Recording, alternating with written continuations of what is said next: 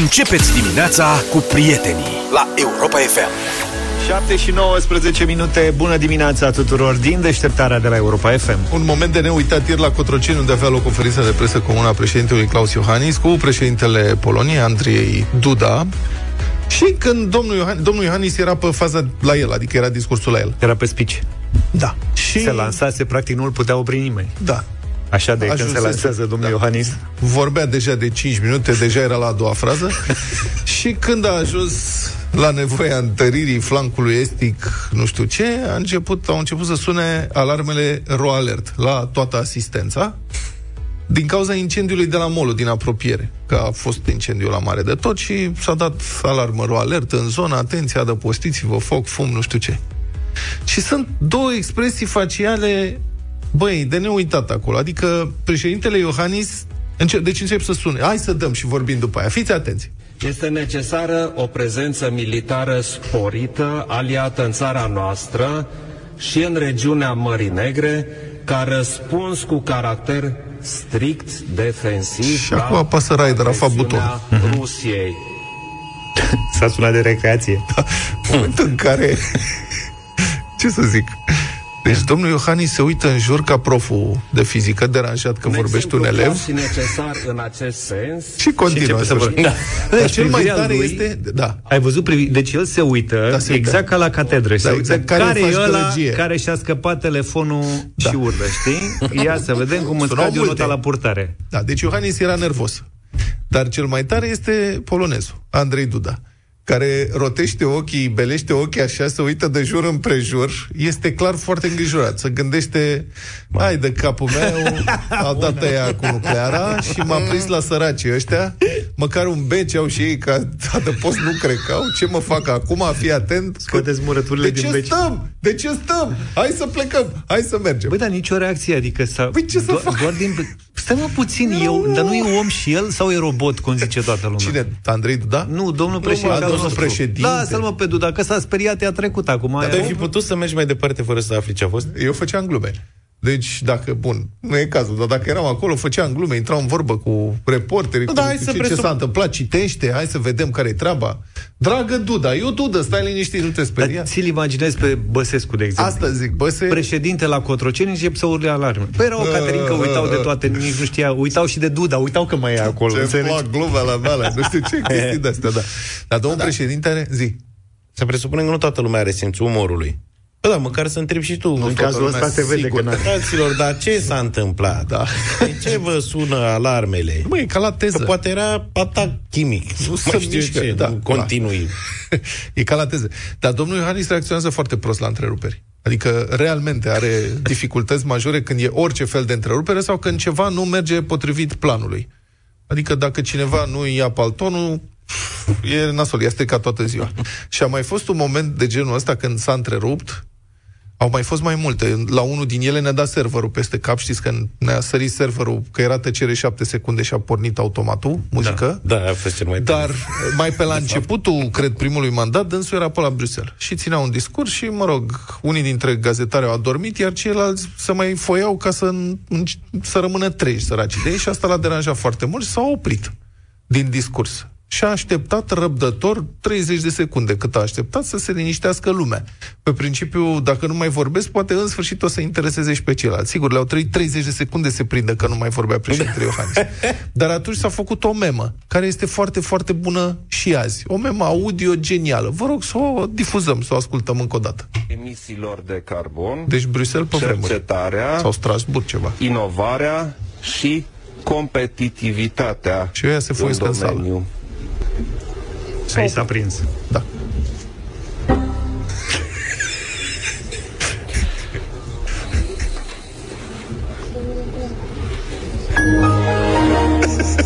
Și în imaginile domnului Iohannis stă și așteaptă. Pur și simplu să se oprească lumea. Incredibilă capacitatea noilor roboți, dar rămâne totuși și zici că-ți vii când se restartează. Da, altfel, uite, știe să capteze. Și acum susține puternic. Știe să capteze atenția, domne. Măcar pentru un timp. Cine, președintele Iohannis? Da.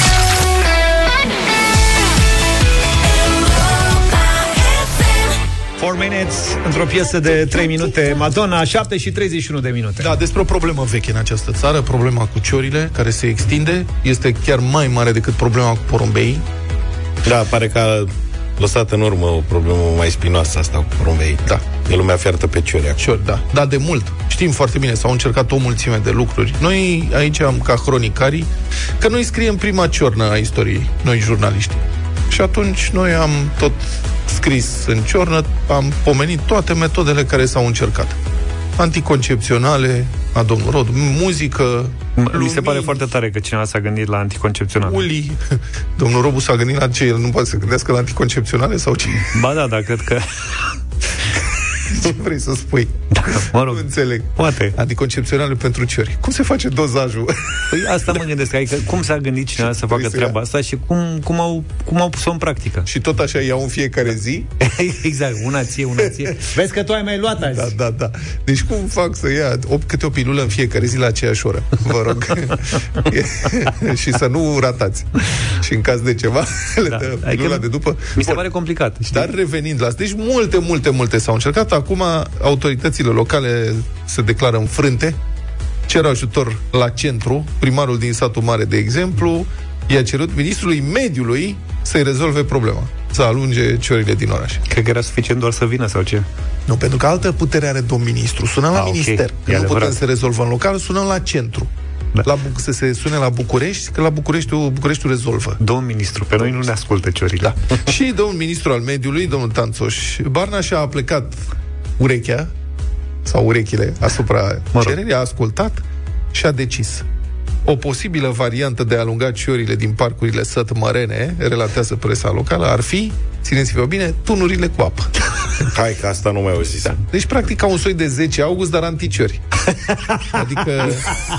Dar de ce ministrul mediului trebuia să sune la domnul Bode? Ca să trimită jandarmeria.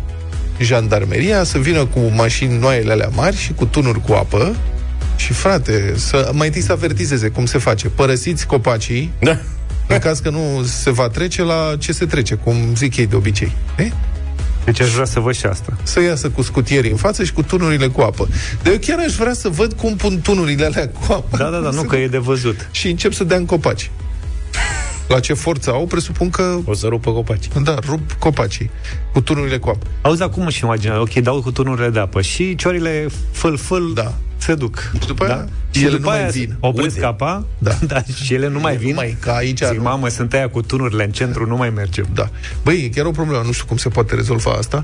Deci, cu ce s-a încercat? Cu uliu fals. Da. Cu anticoncepționale, cu sunete. Lasere. Le dau apă cu ca lasere. Să alunece anticoncepționalele mai ușor. Da.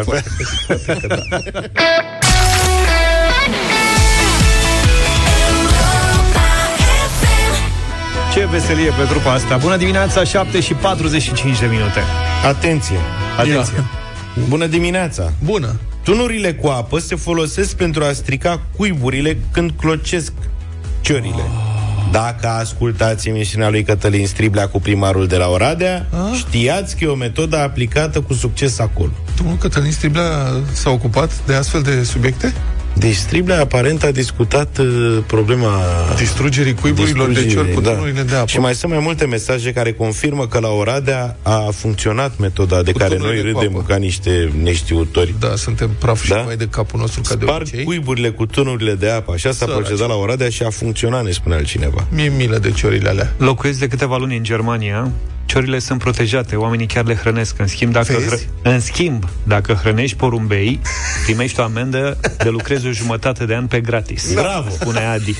Mulțumesc. Acolo-i de mine, eu trebuie să plec în Germania. Da, au și mașini de alea de voie să-ți cumperi. Păi mă, și cum mă să le strice cuibul, mă? Păi da, ciorile alea au făcut săracele credit acolo să-și facă și ele o căsuță. Păi cioara măcar stă în copac. Crezi ce înțeleg? Cuibărește-mi în copaci. Păi și porumbelul unde cuibărești? Peste tot. Pe pervaz. Am cuibărit și la mine în balconul. Îți dai seama cât de tâmpit e? Adică la mine. El sărăcu ți-a oferit încrederea lui, sufletul lui curat și frumos. Eu l-am relocat. Și nu i-am făcut nimic rău, doar l-am mutat. El a avut încrederea de rantină. Ai relocat unde? Ai făcut-o ciulama sau ce ai făcut? Eu l-am dus la ghenă. E în balcon. E o ghenă în balcon. Ai relocat cuibul? Oarecum, da. Cât s-a putut. Nu stai, l-ai dus lângă ghenă? Nu fac cine știe ce cuib porumbei, să știi că eu de asta zic că ei nu...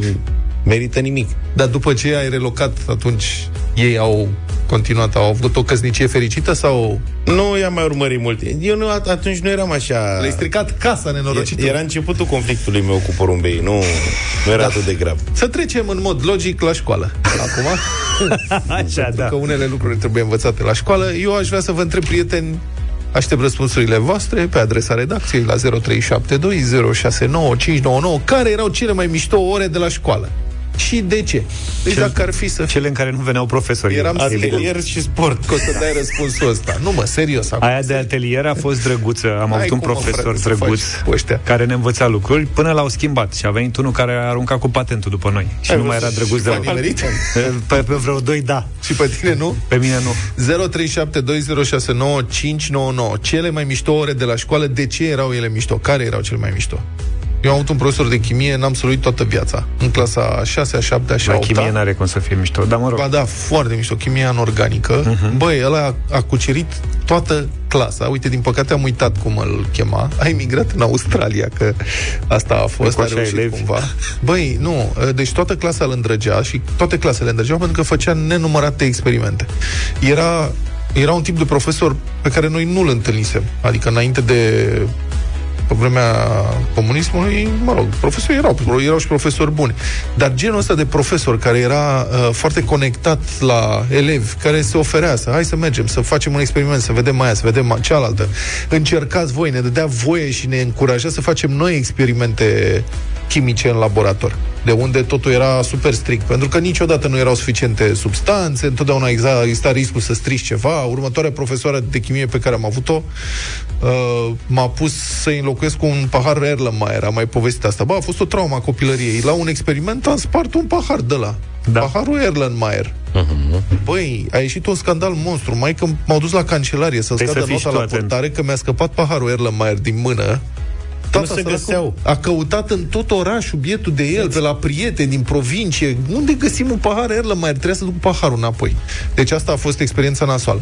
Dar experiența bună cu acest profesor care făcea experimente spectaculoase. Adică cum vedem acum pe TikTok, pe YouTube, știi? De-alea, uite. Dar vei la școală. Da.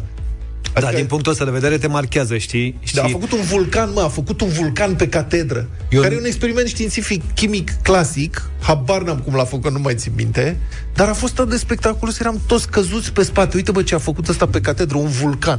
Eu nu-mi dau seama de ce profesorii și de ieri și de azi nu încearcă să, nu știu, să facă ceva astfel încât să-i marcheze pe elevii pe care ei... Uite, la tine e vorba de chimie și sunt lucruri... Marcheze în sens pozitiv.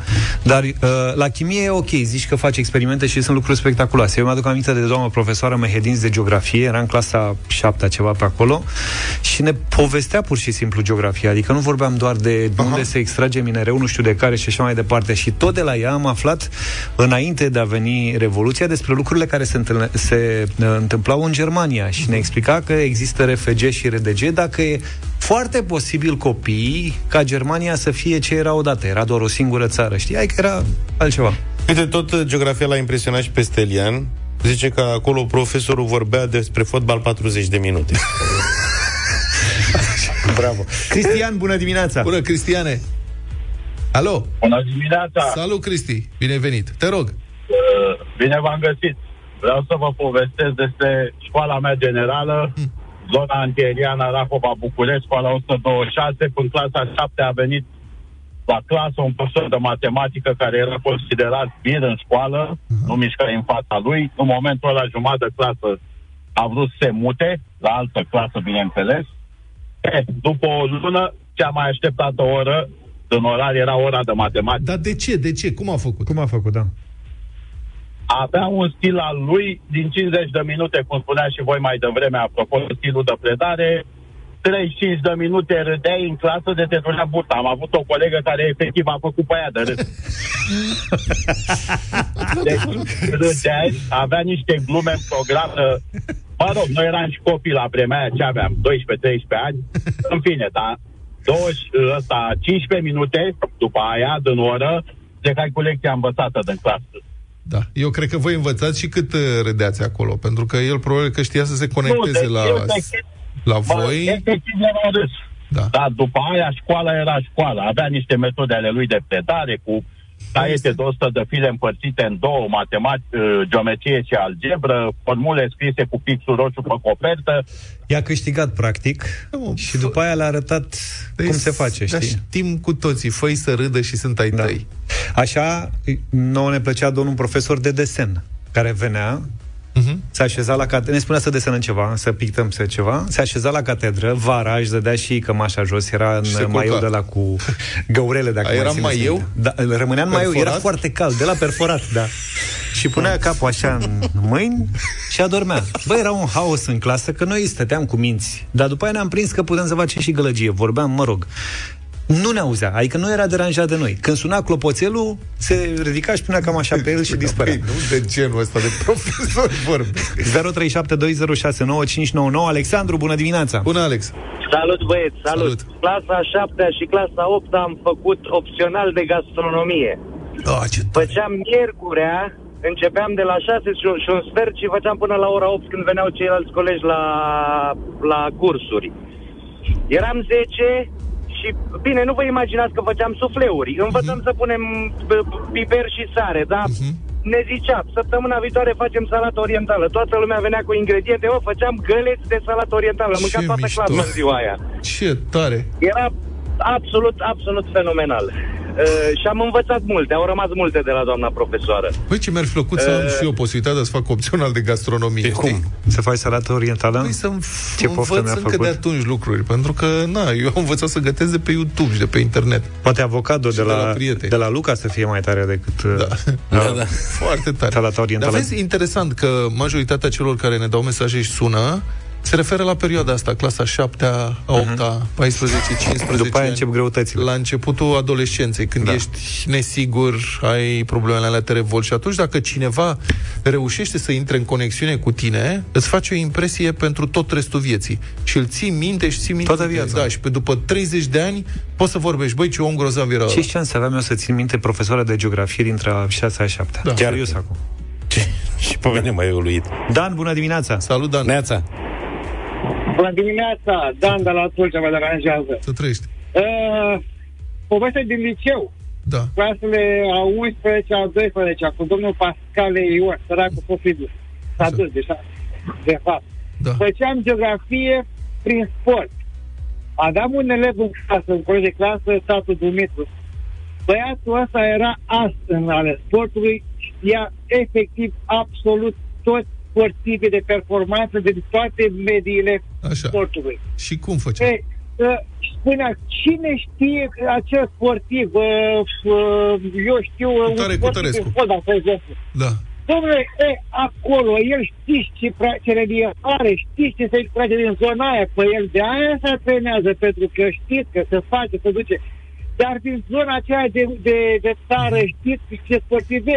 Dumitru, era George Vasilescu. Este o metodă de a personaliza datele geografice și de a le lega de ceva zonă, Foarte tare. Auzi, dar interesant e că n-a sunat nimeni să-și aducă aminte de domnul profesor Iohannis. Eu chiar aș vrea să vorbim într-o dimineață. Da, exact. Dacă l-ați avut profesor pe domnul Iohannis, fie și pentru o oră, două, dați-ne și nouă un telefon, un mesaj pe WhatsApp, adică serios, suntem tare curioși. A predat fizică un pic, înțeleg, nu prea mult, că după aia nu contează. Dom'le, și dacă l-am avut la clasă și a trecut prin dreptul clasei, nu s-a oprit. Da. Dați-ne, dom'le, un semn, că vrem să știm cum era ca profesor, domnul președinte.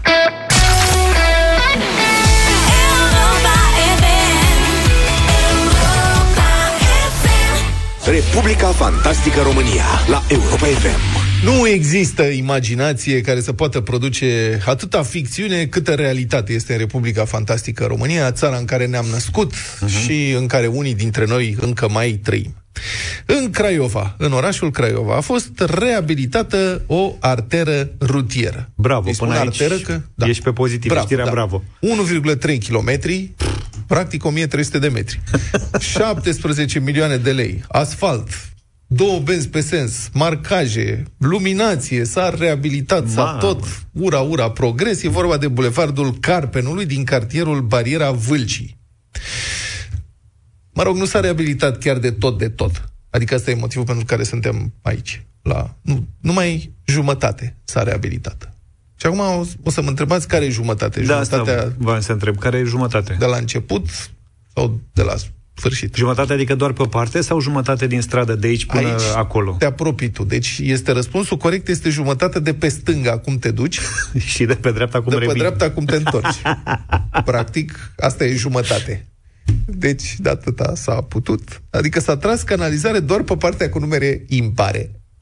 La numere pare s-a păstrat mai pe tradițional, așa, cu haznale și vidanje. Deci la fără soț, cum ar veni? Da, impar e fără soț. Da. La okay. Par e pe hazna. La impar e cu robinet și trasa. Deci dacă ai picat pe fără soț, da, ai practic și toaletă în curte. Da. Toaletă. Deci îi spui toaletă, e latrină, tată, e latrină. Budă. Da, mă rog, budă. Deci asta e serios. Băi, ăștia așa au făcut, așa au reabilitat bulevardul, l-au făcut mare, frumos, nu știu ce, cum ziceam, bez, nu știu cum, canalizare numai pe impar. Pe par, nu avem canalizare.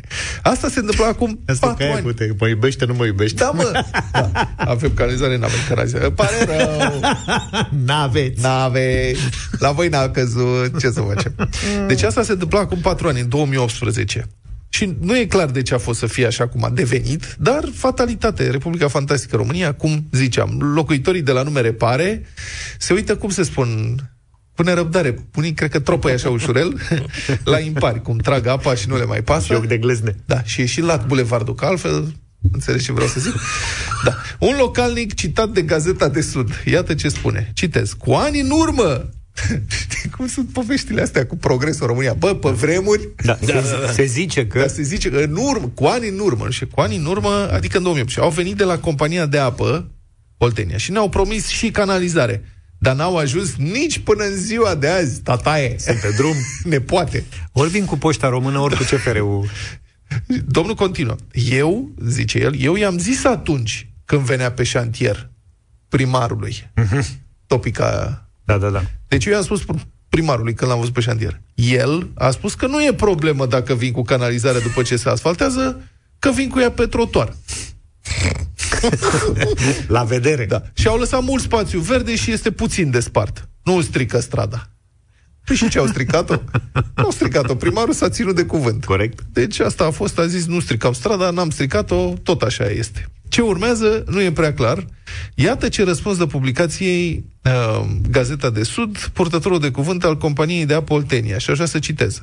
Strada Carpenului, din municipiul Craiova, este prinsă în proiectul de dezvoltare a infrastructurii de apă și apă uzată în județul Dolj în perioada 2014-2020. Este prevăzută introducerea rețelei de canalizare, bla bla, până la intersecție, nu știu ce. Deci, încă o dată, în perioada 2014-2020.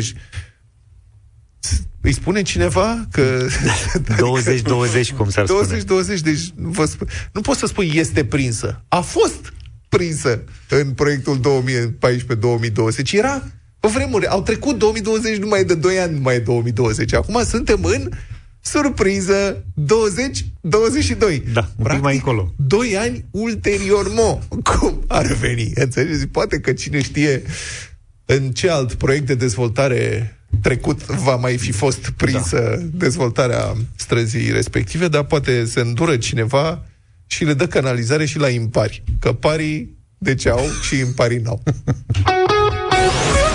Deșteptarea cu Vlad Petreanu, George Zafiu și Luca Pastia la Europa FM.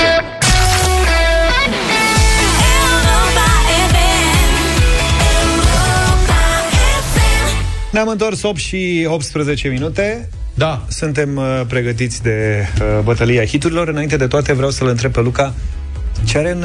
Are ceva din care bea acolo? E un recipient tip termos în Recipientul ăla, de ce are culoarea roz? E ceva cu roz? Are capul roz și niște avocado desenate pe el. Da. E special pentru sucuri de-astea. Și el spune multe. Adică după doar 2 zile de cu de-astea ai trecut la capul pe roz? Da. Bine. Ce avea la bătălie?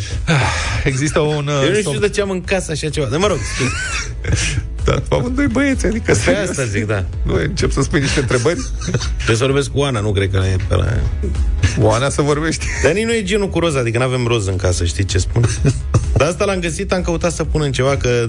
Îmi place cum Luca își descoperă viața în direct în acest moment. Jusurile în plastic oxidează, se fac, nu e ce trebuie. Și atunci trebuie să ai recipient de sticlă. Recipient de sticlă era... Hai, lasă-vă, simți o transpirație rece pe spate? Nu. Eu zic, mai uite-te la cap acolo, la roz odată și întreabă-te de ce e așa ceva la tine în casă. Să știi că nu-i rău. Adică elucidăm misterul puțin mai încolo, sigur ne scriu, Ana. Bătălia hiturilor. Hai să vedem ce avem azi la bătălie. Am lansat o provocare colegilor mei să dăm una din ultimele 3 piese pe care le-a șazamat fiecare. Shazam e programul ăla, când auzi o melodie care îți atrage atenția, ca să nu zic te interesează și ești curios ce melodie, apeși butonelul și îți spune ce melodie. Îți uite ce melodie este. Da. Așa că o să vă rugăm să ne scuzați pentru propunerile de astăzi. Da, deci noi dăm una din cele ultimele 3. Da. Și eu m-am uitat, am o piesă imposibil de definit și de încadrat, mai este o piesă rock și mai este o piesă care cred că a fost în ceva film italienesc, nu reușesc să-mi aduc aminte unde am auzit-o și de ce am shazamat-o, dar asta este, am și identificat-o, Guarda come dondolo, Eduardo Vianello. Guarda come dondolo, guarda come dondolo, con il viso. Foarte mișto, e foarte vesel. Con le gambe d'angolo, con le gambe d'angolo, fallo il viso. Sarà perché io dondolo. Ai fost la Cârciuma în weekend sau? Nu știu de unde am auzit. Mă gândesc că poate nu știi. Mi-e sunat reclamă.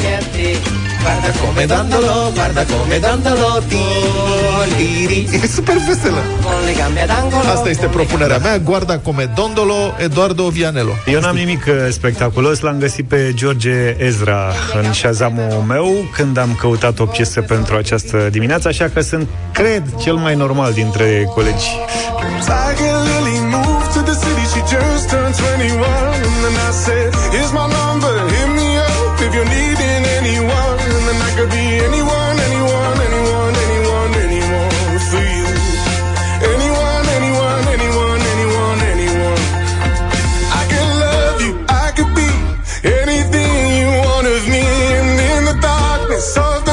Da, e o piesă la modă, se poartă zilele astea, așa că puteți încerca. George la George a tras de data asta. Gata, mă, mi-a dat Oana mesaj, băieții sunt în regulă, termosul roz l-a primit ea de la o colegă de serviciu de ziua.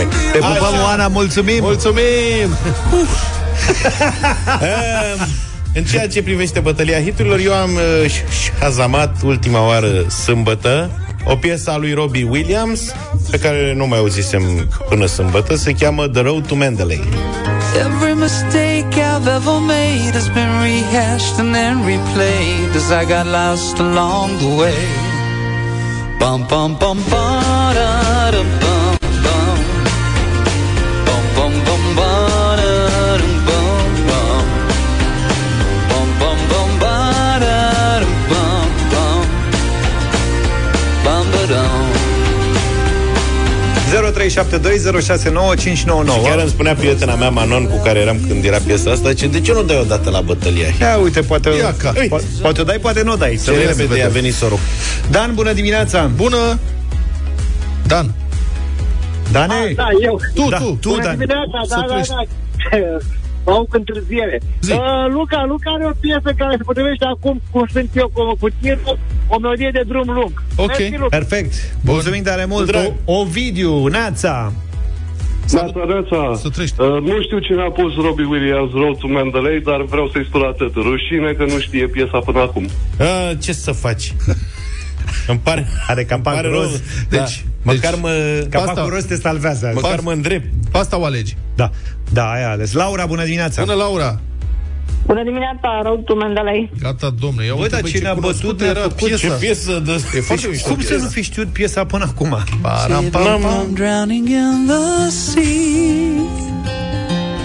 Beat me up on the beach.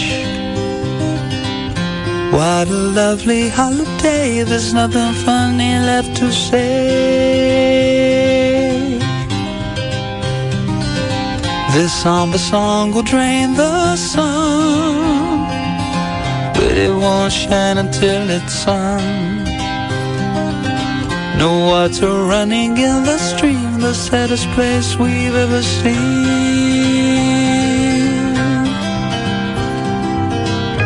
Everything I touched was gold, on everything I loved got broken on the road to Mandalay. Every mistake I've ever made has been rehashed and then replayed as I got lost along the way. Bum bum bum ba da dum bum bum. Bum bum bum ba da dum bum bum. Bum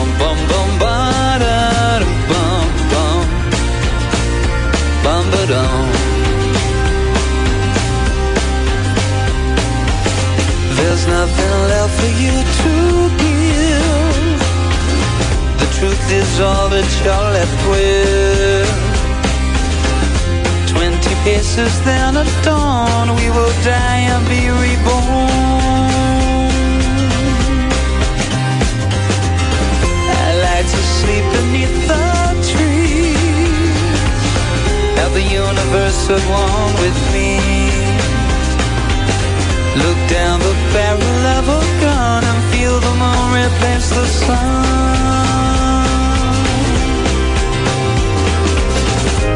Everything we've ever stolen has been lost, returned or broken. No more dragons left to slay. Every mistake I've ever made has been rehashed and then replayed as I got lost along the way. Bum bum bum bum.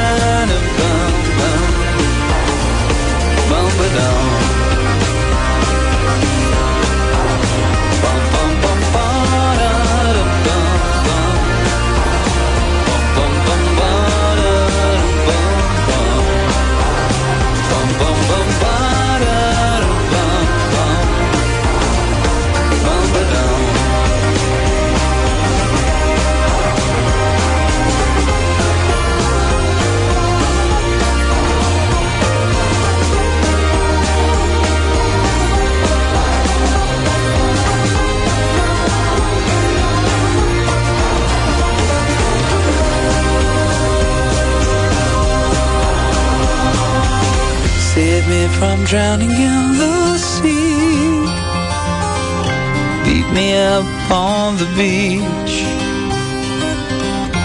What a lovely holiday, there's nothing funny left to say.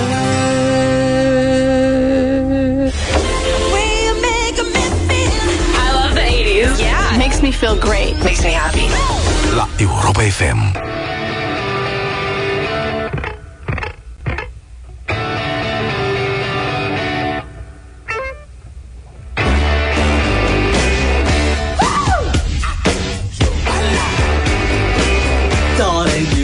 To let me know, should I stay or should I go? If you say that you are mine, I'll be here till the end of time. So you got to let me know, should I stay or should I go? It's always tease, tease, tease. You're happy when I'm on my knees. One day is fine and next is black.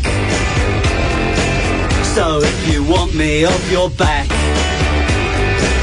well come on and let me know, should I stay or should I go? Should I stay or should I go now? Should I stay or should I go now? So there will be trouble, and if I stay it will be double. So come on and let me know. This indecision's bugging me. If you don't want me, set me free. Exactly who I'm supposed to be. Don't you know which clothes even fit me?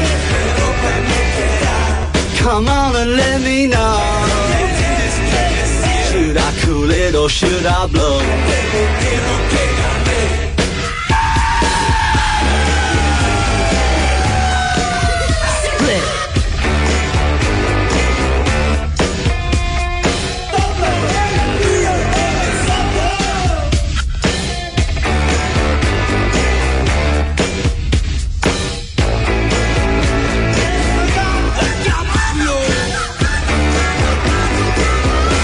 Should I stay or should I go now? Should I stay or should I go now? If I go there will be trouble, and if I stay it will be double. So you gotta let me know. Should I cool it or should I blow? Should I stay or should I go now? If I go there will be trouble, and if I stay it will be double. So you gotta let me know. Should I stay or should I go? Dublu sau nimic în deșteptarea la Europa FM. Astăzi avem 1600 de euro bani de dat, 4 întrebări, 4 răspunsuri corecte. Și Marius din Iași ne ia banii. Bună dimineața, Marius! Salut, Marius! Stai așa că am salutat degeaba. Acum, Marius, bună dimineața! Bună dimineața! Bună! Ce faci, Marius? Ce să fac, uite, acasă. Cu cine? Singur, momentan. De ce? Pe copii la școală, soția la serviciu. Și ești pe petrecere. Da. Și tu faci bani. Sper. Cu ce te ocupi? Să le fac o surpriză. Sunt militar. Să trăiți. Să trăiți. Avem onoarea să raportăm. Concursul dublu sau nimic este pregătit pentru inspecție. Astăzi avem 4 întrebări scurte și la obiect. Să știți. Simplu. Da. Altfel, mă bucur că m-a sunat. Ok. Ce armă? E jandarmerie. Bine. Păi, ce să zic, Marius, 6 secunde aici și pentru... Sunt și pentru tine, pentru un răspuns corect de fiecare dată. Tu decizi dacă mergi mai departe, te oprești, lucruri de genul ăsta pe care le cunoști deja, da? Da, cu siguranță. Bine, mult succes, hai să începem. Baftă! Mulțumesc! 200 de euro. Marius, întrebarea de astăzi de început valorează 200 de euro. Să te concentrezi, că nu e greu. Doar să lași emoțiile la o parte și să ne spui ce înseamnă lizibil, cu L de la Luca, lizibil. Citesc. Vizibil. Cum? Vizibil a zis. Da, citeți vizibil. În principiu, da. Ai zis bine. Citeți, citibil, ușor de citit. Da. Vizibil. Lizibil. Și alfabetul Braille e... Ai răspuns corect, bravo, Marius. Da, domnule, nu-l mai amețit. Târziu mi-ai dat ceva emoții, dar ai răspuns corect și ai luat 200 de euro. Hai mai puține emoții. Problema a fost că nu-i venea cuvântul. Da. Nu? Așa e, Marius? Da, din cauza emoțiilor, probabil. Fără emoții. Practic. Te gândești că ești cu suporterii Rapidului în față și acționezi. Da. Decizii clare, fără emoții. Zaful să-mi taie cauciucurile. Da. Ce mai aveți, mă, suporteri la Rapid? O să vezi sâmbătă. Să te uiți la televizor. Sâmbătă e inaugurare. Da. E spectacol mare. Avem stadion ca lumea, avem echipă, avem suporteri, avem de toate. Se cântă imnul. Da, 200 de euro, Marius, sunt banii tăi, poți să te retragi în momentul ăsta și le faci o surpriză soției, la cei mici, sau mergi mai departe și faci 400. Hai să mergem mai departe. Așa, hai, domnule, să mergem mai departe, bravo. 400 de euro.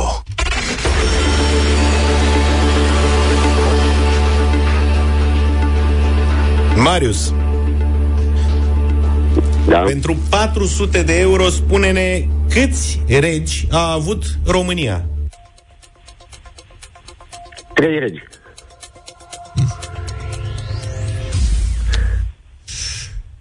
Zile... Ai nimerit 3 sfârturi. Ferdinand, Carol și Mihai, nu? Păi și primul ăla care a avut... Nu a zis. Ferdinand, Carol și Mihai. Ferdinand, Carol și Mihai, nu? Și înaintea lui Ferdinand? Primul a fost... Păi primul a fost Carol I. Carol I, Marius. Da. Pe urmă a fost Fisu. Nu era Fisu. Era Nepotul, pardon. Nepot. Așa. După Ferdinand a fost Carol al doilea. Asta, Carolica. Pe ăsta l-ai sărit. Și Mihai. Și Mihai. După aia din nou Carol. Da. Și după aia ai sărit un Carol. Da. Primul, cel mai important. Așa că banii rămân la noi, Marius. Nu nimic, a fost câștigă încercarea. Nu nimic, rămân mai mulți pentru cel de mâine. E sigur că da, mâine începem de la 300 de euro, dar Marius, poate ne reîntâlnim și cu tine la un moment dat, că s-a mai întâmplat. Rar ce-i drept, dar s-a mai întâmplat. Dacă ne vezi la ceva manifestație, ne ușește să ne saluți, te rugăm. Cu siguranță, cu siguranță. Numai bine, Marius, numai bine. Să te gândești din când în când la mine, trupa compact în deșteptarea, 8:51 de minute. Nu mai sunt elevi pe recepție, nu? Și nici copii la ora asta. 8:51. Pe când cei care s-au trezit mai târziu. Copii să nu faceți așa ceva. Chiulangiilor să nu faceți asta. Un elev din Baia Mare a fost la un pas să dea foc liceului, dar nu de supărare, ci în încercarea de a face un TikTok de succes. Ceea ce, cum să spun, pe vremea mea, altfel, dar mă rog, elevul da, a dat foc unui brad din curtea colegiului tehnic George Barițiu din Baia Mare. Bă, ce nenorocit, la un brad, auzi? Și clipul a avut doar câteva mii de vizualizări pe TikTok, ceea ce mi se pare foarte slăbuț. Câteva mii doar? Da. Asta un elev. E un elev din... Păi da, pe TikTok lucruri de genul ăsta sper că se viralizează mai... Dar brazii, da, e... Adică sper că nu se viralizează, dar ele se viralizează. Stai un pic, dar ce a făcut așa ieșit din comun? Adică mie mi se pare... Stai că am ajuns aici, cred că într-o zi o să-l bat. Cum adică m-a dat foc la un copac, ești nebun? Cum adică ce a făcut așa rău? Nu, e rău, dar zic, de ce ar fi trebuit să aibă mai multe vizualizări?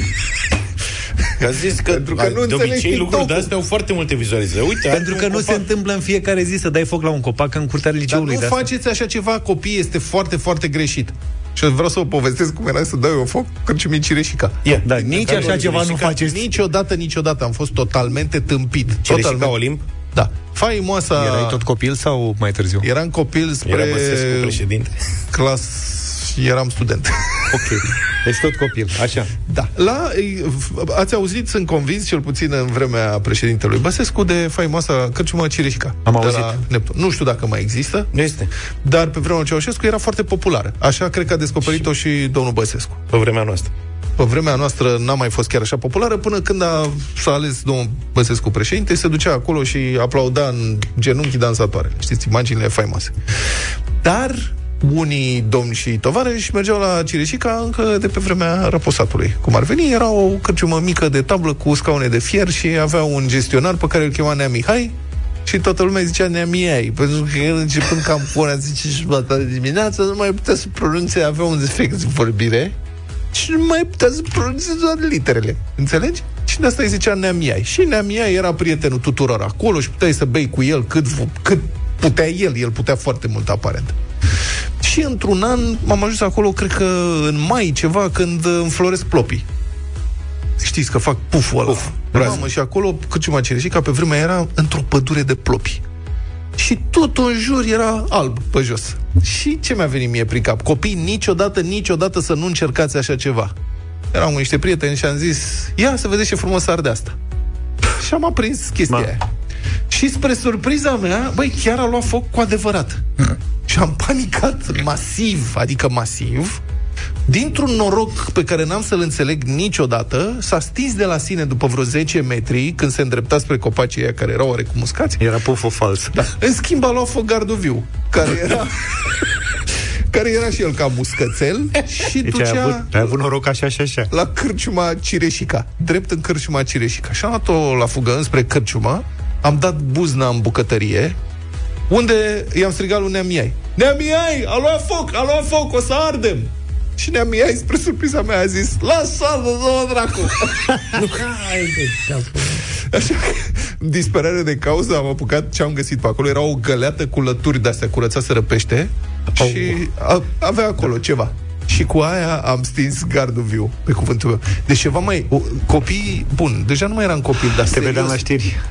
Băi, poți să intri în niște buclucuri incredibile, adică nu te gândești o clipă când faci ceva de genul. De remarcat că avea spirit jurnalistic de mic, vezi? Da. 9 copii din 10, dacă dădeau foc, fugeau în direcția opusă, nu se duceau în cârciu să anunțe că au dat foc, fugeau, le scăpărau călcâiele. Lui, cred că de fapt de Neamii ai i-a fost. De asta s-a dus încolo.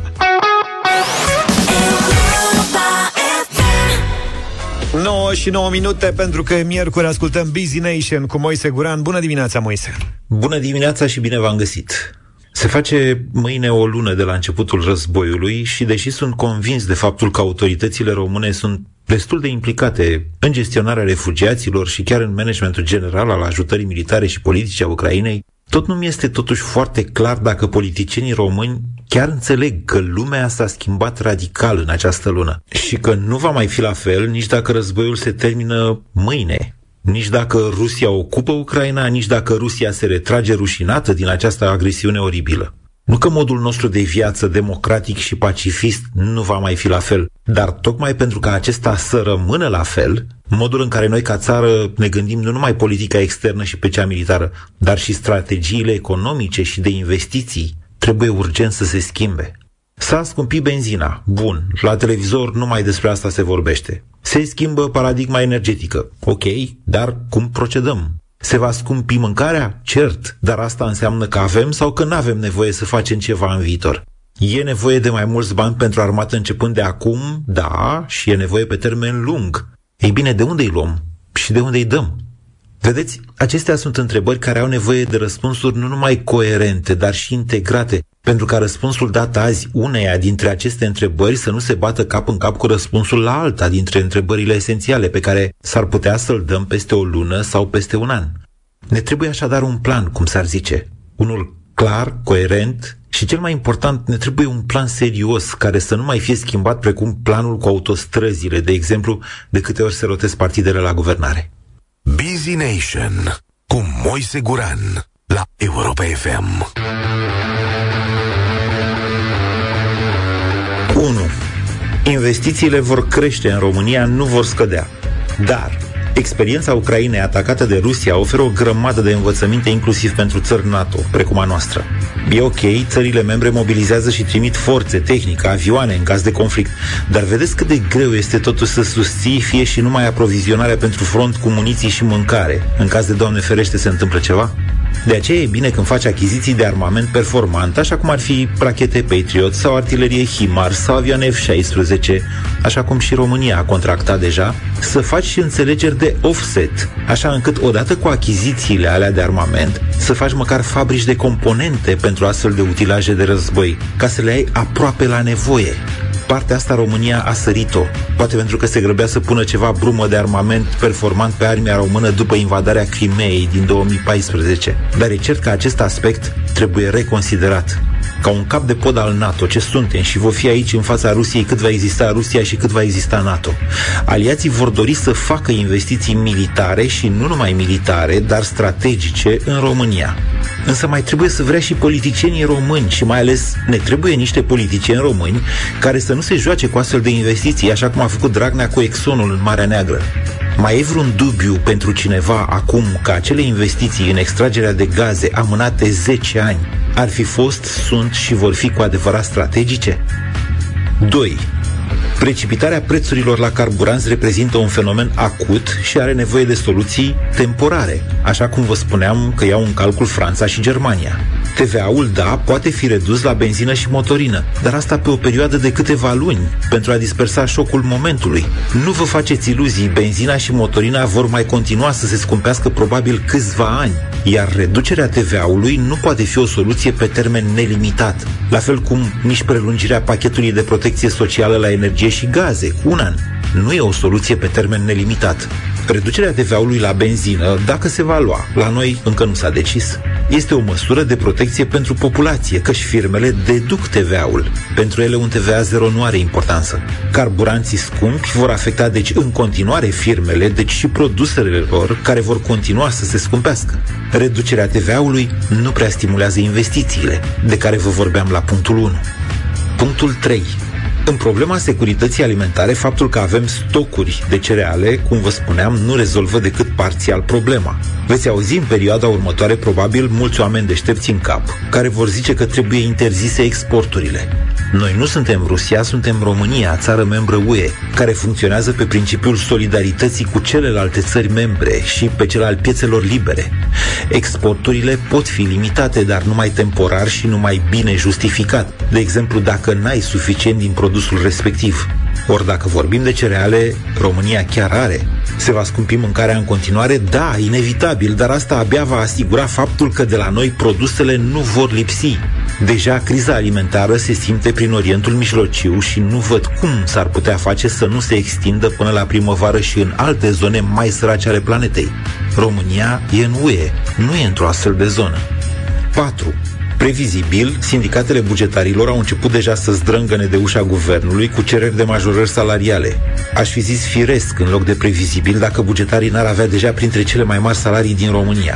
Până acum, statul a răspuns la astfel de presiuni prin creșterea salariului minim, care nu numai că mărește și pensiile speciale, nu numai că mărește și cu mult mai mult și cu mult mai indecent salariile bugetarilor, care sunt deja multiplu de salariu minim.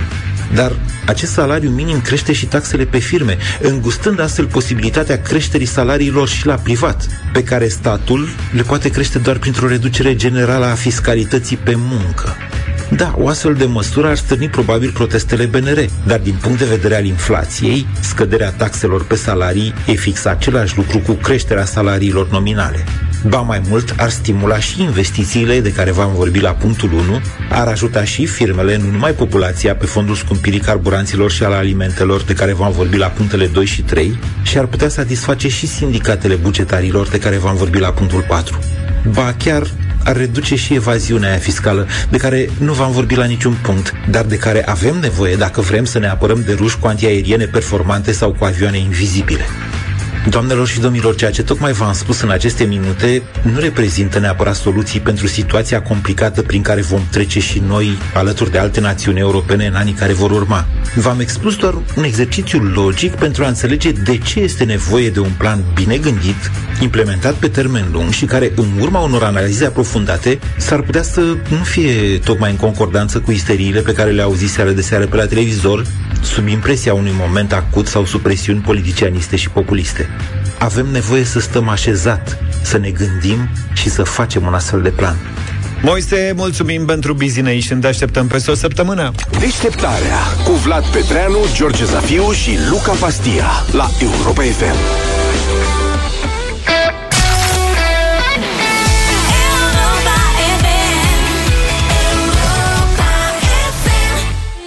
Și 22 de minute. Bună dimineața din nou, din Deșteptarea. Avem un invitat în această dimineață. Antrenorul părinților e cu noi.